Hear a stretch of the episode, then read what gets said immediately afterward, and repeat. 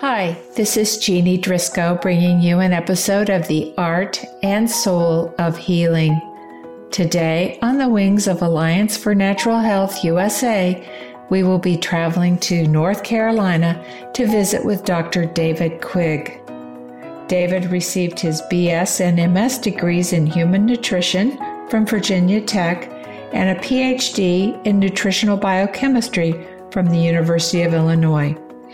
After a five year stint as a research associate studying lipid biochemistry and cardiovascular disease at Cornell University, he became a senior cardiovascular pharmacologist for seven years. For the past 24 years, David has been the Vice President of Scientific Support for Doctors Data Inc. He has focused on toxic elements, applied biochemistry of endogenous detoxification, methylation and amino acid metabolism, and the influence of the gastrointestinal microbiota on health. I'd like to welcome Dr. David Quig.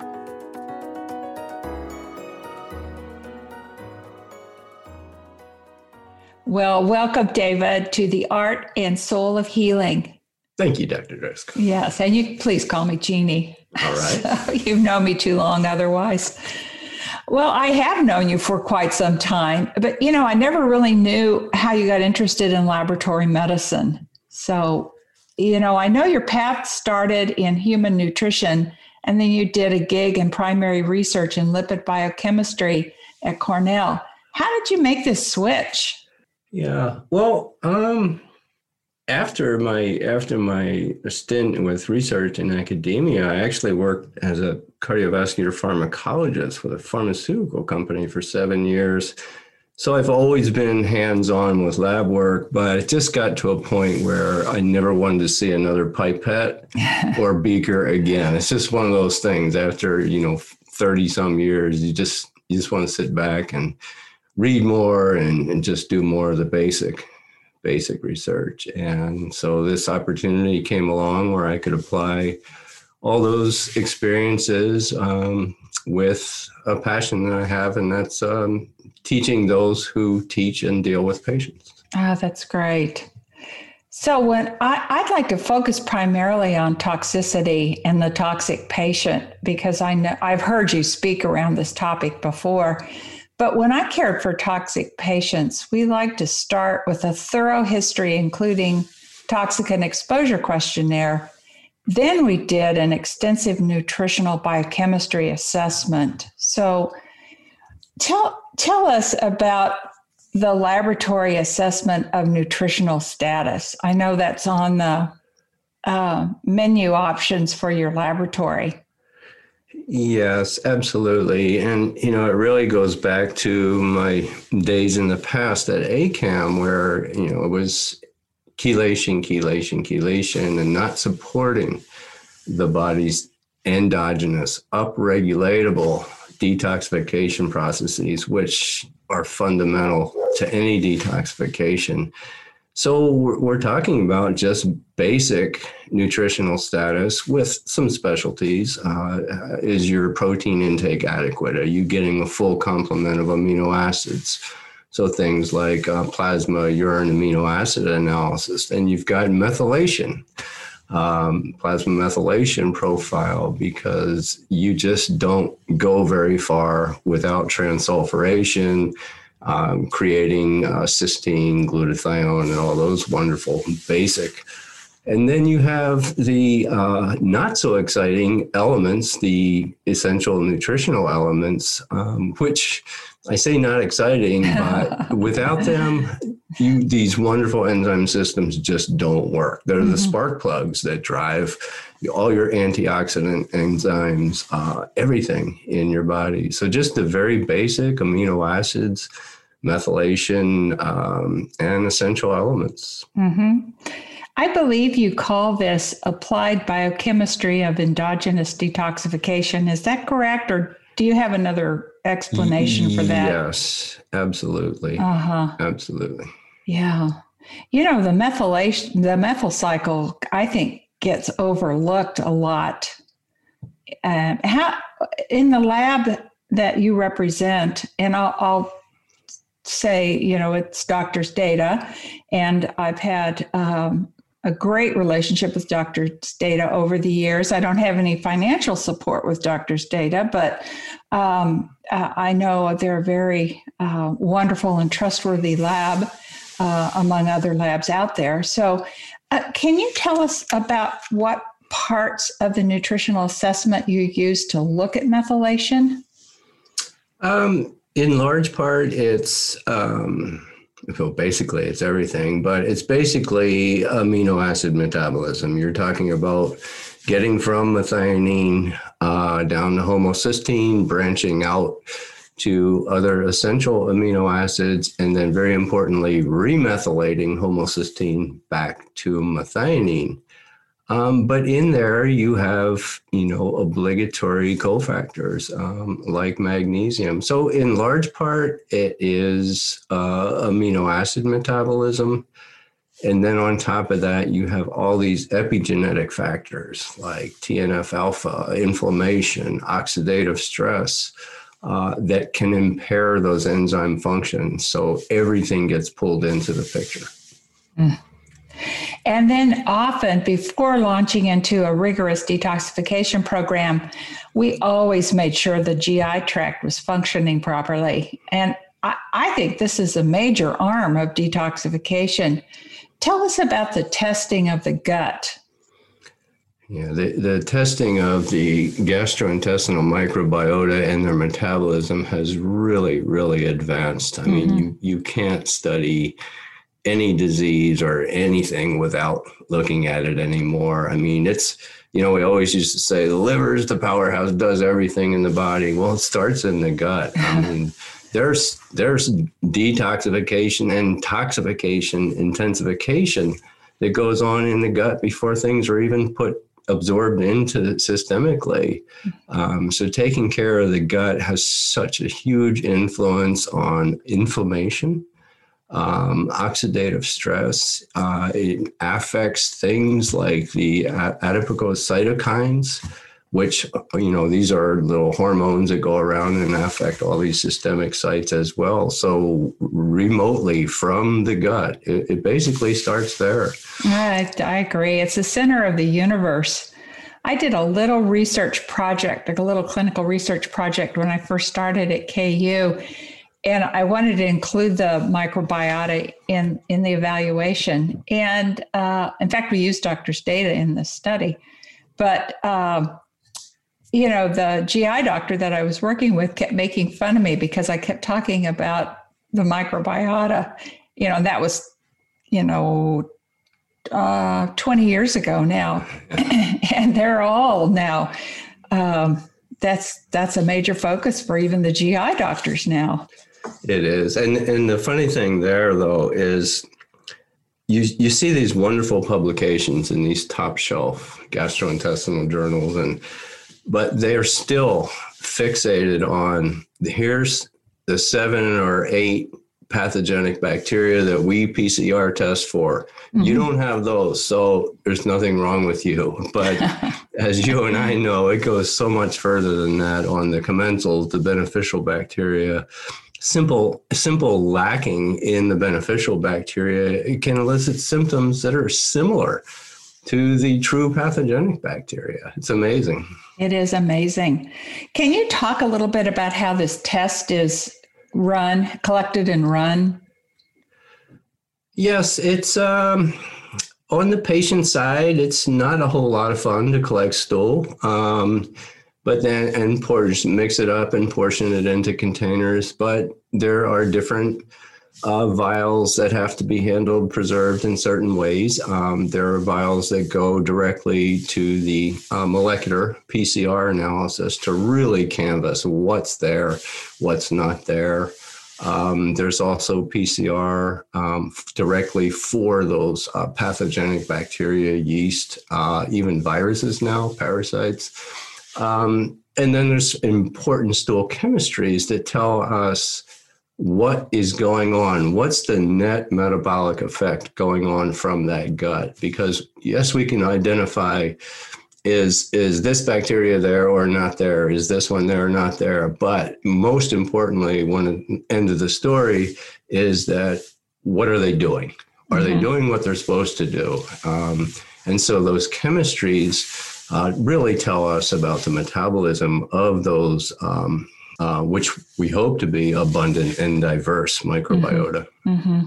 And then, what do you? What does the lab recommend for healing? Well, as you know, a diagnostic lab, the primary responsibility is accurate and reliable results. We've we have never gone real heavy on um, telling what wise doctors like yourself should be doing. Um, so uh, we have very, very comprehensive commentaries when things are out of mm. out of whack. The computer flags it. Uh-huh. Um, but beyond that, um, you know, our, it's it's beyond our responsibility to tell you what to do. And mm-hmm. and so importantly, I talk to docs all week long and I and it's sometimes it's like pulling teeth. I have to keep asking questions about the patient because, as I've said for the last 24 years, we're treating a patient, not the lab results. So Absolutely. while those lab results are really, really important, we need to know the whole picture, like you said, the history taking, all the background. So I'm I'm a little bit hesitant to say, oh man, you should do this, you should do mm-hmm. that, when I don't know diddly about your patient. Yeah. And there's a lot of physicians just now getting into this type of medicine, and they do need to be guided. Mm-hmm. So I think there is a role for the lab at, some level for that. And of course, the exposure history leads us to metal toxicology, well, or environmental toxicants. So let's talk, start with the uh, toxic metals and essential elements testing. Yeah, that's that's where Doctors Data got started back in 1972. I think we were the first lab in the world to start doing hair analysis. It was mm. really an interesting uh, evolution for us. Then we got much more into uh, looking at different biological matrices for uh, exposure. So you have hair, you have an unprovoked urine sample, uh, you have blood, which tells you about ongoing or recent exposure.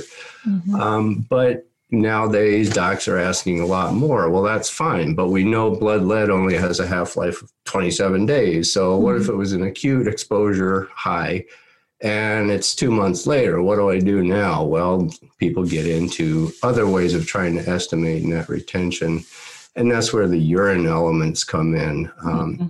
And one of the most common questions I get from newer people, newer docs, is well, which test is better, the hair, the urine, the blood? Well, I ask, what do you want to know? Because they all have a specific purpose, they all have limitations. Um, and so we have to, again, think about what you're really asking. And you mentioned the uh, pre and post challenge urine testing. I, you know, I think that's really important. Could you comment on that? I, I know both are important, and maybe you need to highlight that. Yes. Um, the pre, what I recommend for a pre is just a, a nice concentrated first morning urine void. And that tells you uh, very recent or ongoing exposure, which you need to know. What's the first rule of toxicology? Eliminate, ameliorate the exposure.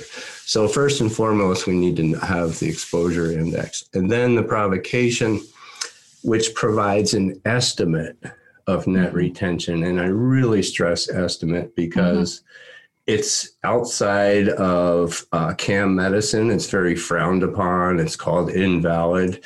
But short of doing biopsies all over the body, including the brain, there's no other way to get an inkling of what has accumulated in the body over time that blood lead, for example, isn't going to tell you. Mm-hmm. And so I, I, emphasize that the provocation test um, is used in conjunction with the presentation of the patient, the history. Uh, the symptoms are so important. Um, and you can get an, an estimate how much say lead retention is in this individual compared to most individuals.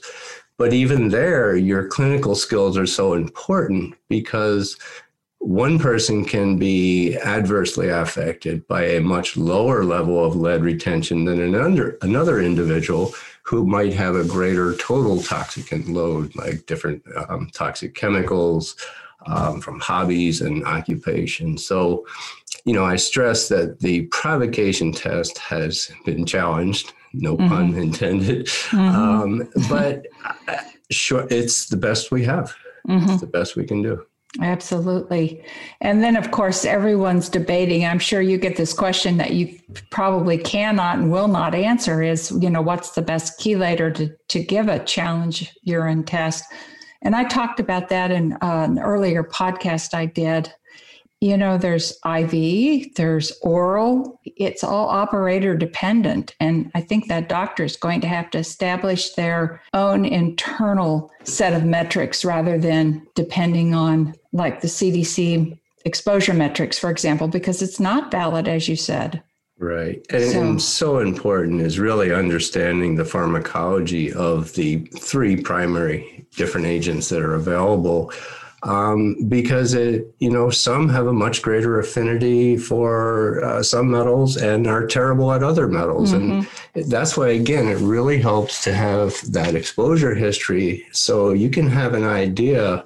Um, hey, you know, this person used to work with a lot of arsenic um, with spraying uh, the very precious grapes and the expensive wines. And so maybe we should use uh, a dithiol agent that really is much better for arsenic. So mm-hmm. Mm-hmm. there's a lot to it. Yeah, there is. And you really have to have someone who's trained in it and understand it. It's just not something somebody can take a weekend course and think that they know how to do it. Absolutely. Yeah, I was invited to speak at a cardiology meeting and they wanted me to talk about de- uh, chelation. And all I could do was give theory and different agents and so on and so forth. But they really wanted me to teach them in one lecture how to do chelation. kind of mad at me that I didn't do it, but you know, not going to do it. So, yeah. yeah well, right, right at that point, I would have said, okay, well, first we have to do this course on bolstering and supporting endogenous detoxification because if you're not helping the body do what it does best there's no point putting a chelator in somebody. I started with that actually and they said oh well you didn't need to cover that. It was covered by somebody else but it wasn't. So yeah, yeah, it's kind of scary isn't it? Yeah. So uh, what about the other minerals and elements? Uh, did, tell us why that's important to follow as well two two very important reasons. One is, as I mentioned, they they have very very critical obligatory cofactor functions. I mean, you can have all the enzyme expressed that you want, and if you don't have the magnesium, if you don't have the zinc or the selenium, it's not going to work. It's not going to work very well at all. So, because of the essential nature of those, we need to know what the status is and we need to maximize that nutritional status. And then the second side of it is a lot of the essential elements uh, can be toxic if absorbed, assimilated in some way in excess. Um, take manganese. We absolutely need it for mitochondrial superoxide dismutase, a very important antioxidant enzyme. But excessive manganese retention leads to manganism, which is described in the allopathic medical literature as Parkinson's like disease. Mm-hmm. Um, we know this excess manganese accumulates in very specific parts of the brain, causes oxidation of catecholamines, and it's amazing. You can almost not distinguish the symptoms between Parkinson's and Parkinson's like manganism. Hmm. It's amazing. So, too much of a good thing, not such a good thing. Yeah, that's so critical. Thank you for bringing that up. And how often do you recommend checking during a detox program for like repeating the heavy metal screen and the elements and mineral screen?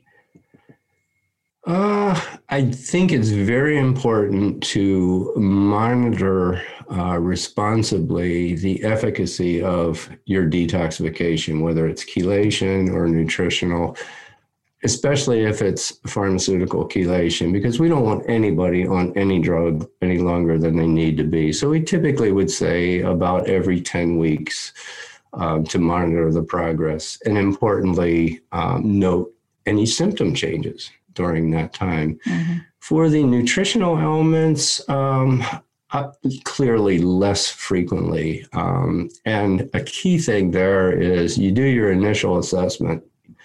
Um, and if it's really bad, you take the time to get it right mm-hmm. the best you can before you even start so that monitoring is not such a big deal. And then again, knowing the pharmacology, knowing that EDTA will suck the zinc out of people, keep up on that zinc during the program. So the monitoring of the essentials is, I think, less critical during detoxification if, and it's a big if, if you start out with the best status than you can possibly get, mm-hmm. which in some cases may mean we got to really delay this because we're not going to get good nutritional status in this patient because their gut's such a mess. They're not mm-hmm. absorbing. And um, so, yeah, we have to start with the very, very basics.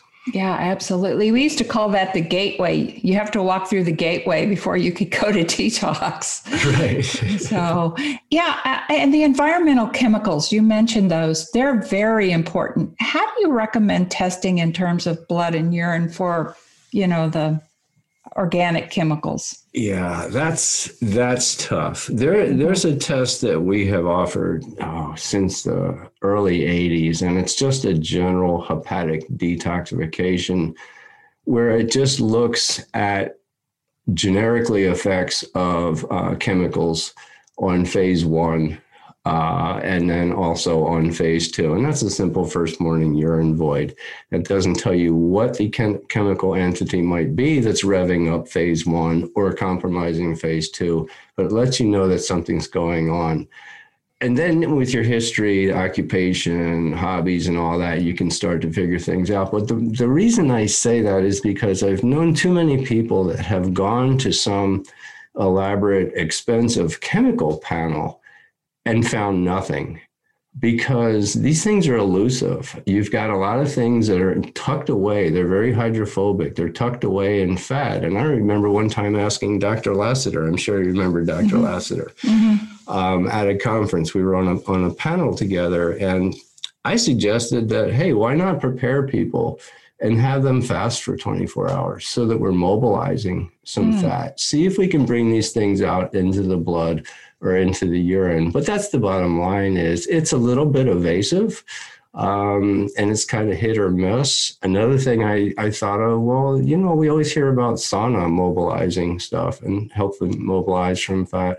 What about sauna before that? But if you're going to do that, and one of the reservations would be, well, you have to really have them loaded up with glutathione or something before you Absolutely. do it, which is fine um, if that's what it takes. So it's not quite as straightforward, mm-hmm. the direct testing. Mm-hmm. And of course, the gold standard is fat biopsy, but I don't think anybody's doing that. No, no. It would be complicated. And then where do you do the fat biopsy? So, well, exactly, and yeah. you get into you get into just the um, sub Q fat versus the visceral fat, uh, which is so much more metabolically active. So it's it's tough. It it's is tough. tough. So hepatic function is part of the testing regimen, as you said. Can you tell us, or can tell the listeners why the liver is so important? Uh because so many things are massively taken up by the liver on first pass. So, coming in, especially orally, is going to the liver first. Um, and then you have so many critical and such a huge capacity for so many physiological processes at the liver. Um, it's, you know, right there in line with the gut. Um, so, yeah, we've got to have the liver working and general liver test, you know, your standard um, liver panel or, you know, your, your CBC and all that good stuff is, is a good place to start, but it kind of leaves you yearning for more information. What's, what's in the doctor's data hepatic function test? Um, Well, I, would say it's more the hepatic detoxification test, and that's the one where we're looking at the D-glucaric acid in a first morning urine void, and when that is concomitantly upregulated, turned on, that process and levels in the urine when the cytochrome P450s phase one are turned on by assault to the liver. The liver is great. And to a point, it can adapt, it can upregulate, say, we're under attack, we need more. We need more activity from the cytochrome P450s. So there's that phase. And then the second part is okay, how well is phase two, the conjugation, say, to glutathione, uh, keeping up with that extra active phase one? And if the and if the um, uh, the mercapturic acids in that first morning urine void are low, the um, the D-glucaric acid is high. You have this disconnect between phase one putting out more toxic toxins, more soluble toxins, and phase two conjugation not being there. So that's that's a very simple test and very very helpful um, just from that angle. Mm-hmm. And uh, again, I have this similar question about how, how often should we follow hepatic function during detoxification? Um, again, I, I have always said, you know, even been in the lab business for 24 years, the, the symptoms and the patient are going to, to be your best dipstick, if mm-hmm. you will. Not that they're dipsticks.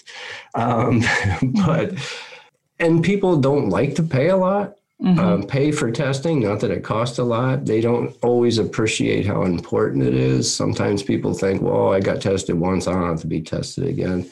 But it is important. Um, and the hepatic detox test is one where you can see results rather quickly. If you're on track and doing the appropriate nutritional support, avoiding the toxic exposure, you're going to see that uh, those hepatic detox markers really come around quickly. Mm-hmm. And a simple way to do that, really get that going for the phase two, is with something like liposomal glutathione. Um, it's a delivery system like every other form for the rate limiting amino acid cysteine, um, but it's a great jumpstart.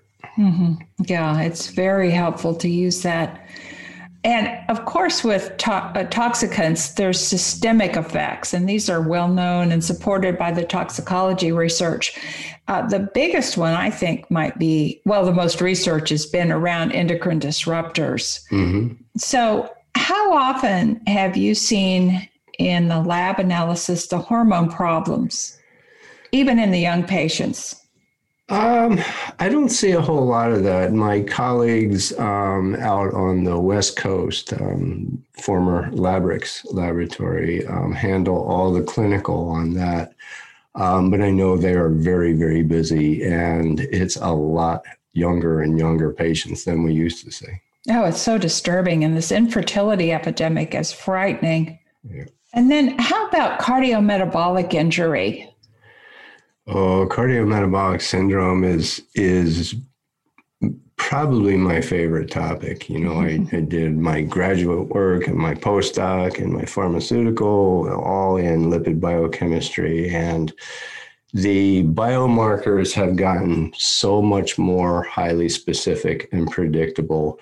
You know, it used to be LDL, and now we've got oxidized LDL, small dense LDL, LP little a. Um, and tied in with that, and especially now um, uh, with forced inactivity and excessive pleasure eating, mm. we have so much cardiometabolic syndrome coming f- ahead. It's it's really scaring me. I'm on a campaign right now to to increase awareness about that, and just looking at these early markers, the disruption in the primary uh, cytokines, um, adiponectin and leptin um, and looking at markers of hyperglycemic episodes, we can look at hemoglobin A1C, which tells us average glucose over two to three months, but much more specifically and highly predictable for cardiovascular events is these postprandial hyperglycemic excursions where we're exceeding 180 milligram per deciliter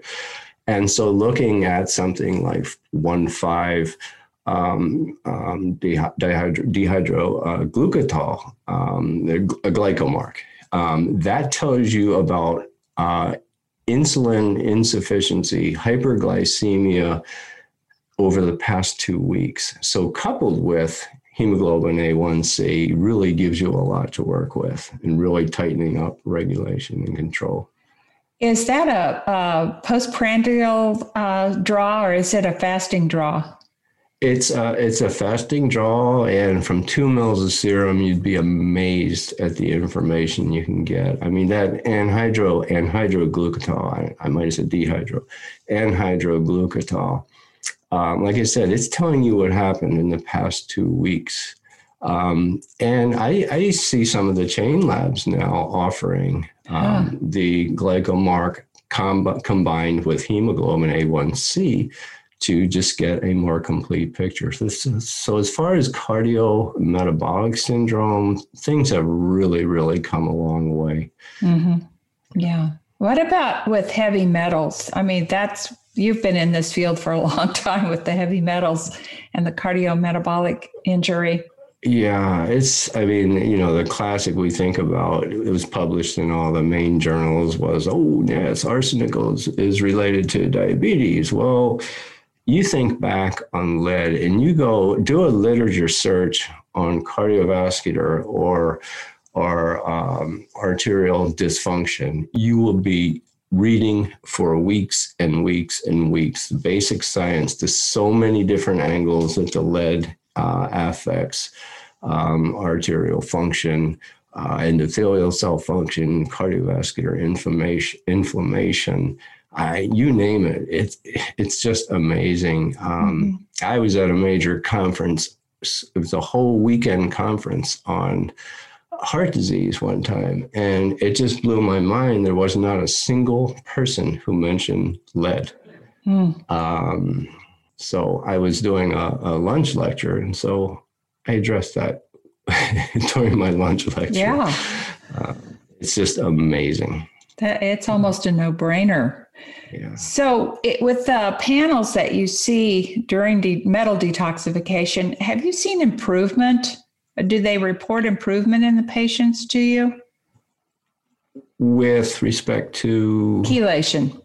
Uh, chelation, but improvements in the with, cardiometabolic syndrome. Oh, the cardiometabolic. Uh, I'd say not so much in cardiometabolic. Uh, most people there's so many other um, points of intervention with you know major ugly a cardiometabolic panel that so much can be fixed with lifestyle change diet um, getting rid of the trans fatty acids mm-hmm. getting more of the omega-3s more of the oleic um, uh, exercise, things like niacin uh, and even berberine. We see so much impact from those things that I'd have to say I don't see uh, many reports where someone says, "Hey, I got the lead out and everything normalized." Mm-hmm. So, actually, I've had a patient that did a full course of chelation therapy and still had cardiometabolic syndrome. Exactly. He, then he subsequently came to me, and I cleaned him up,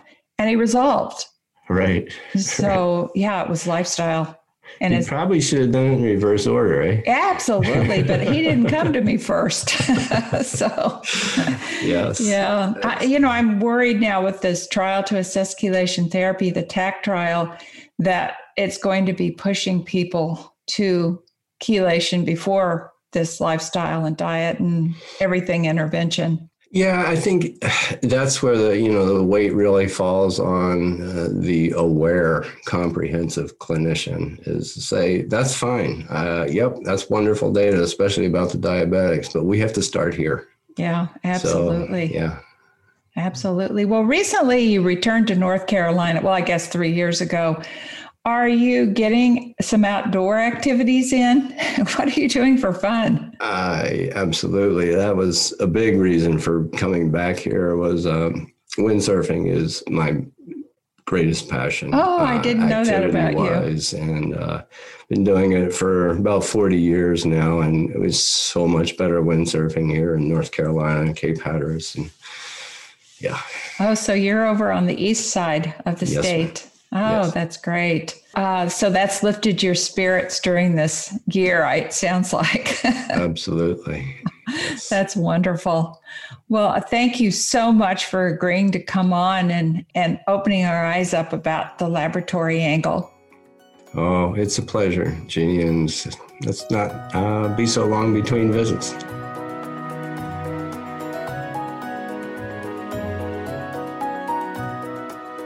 A special thank you to Dr. David Quig for sharing his perspective on the importance of laboratory medicine in detoxification. And a special shout out to Alliance for Natural Health USA for standing in the gap for our health freedoms and making these types of therapies available for all of us. Go to alliancefornaturalhealthusa.org and become a member today.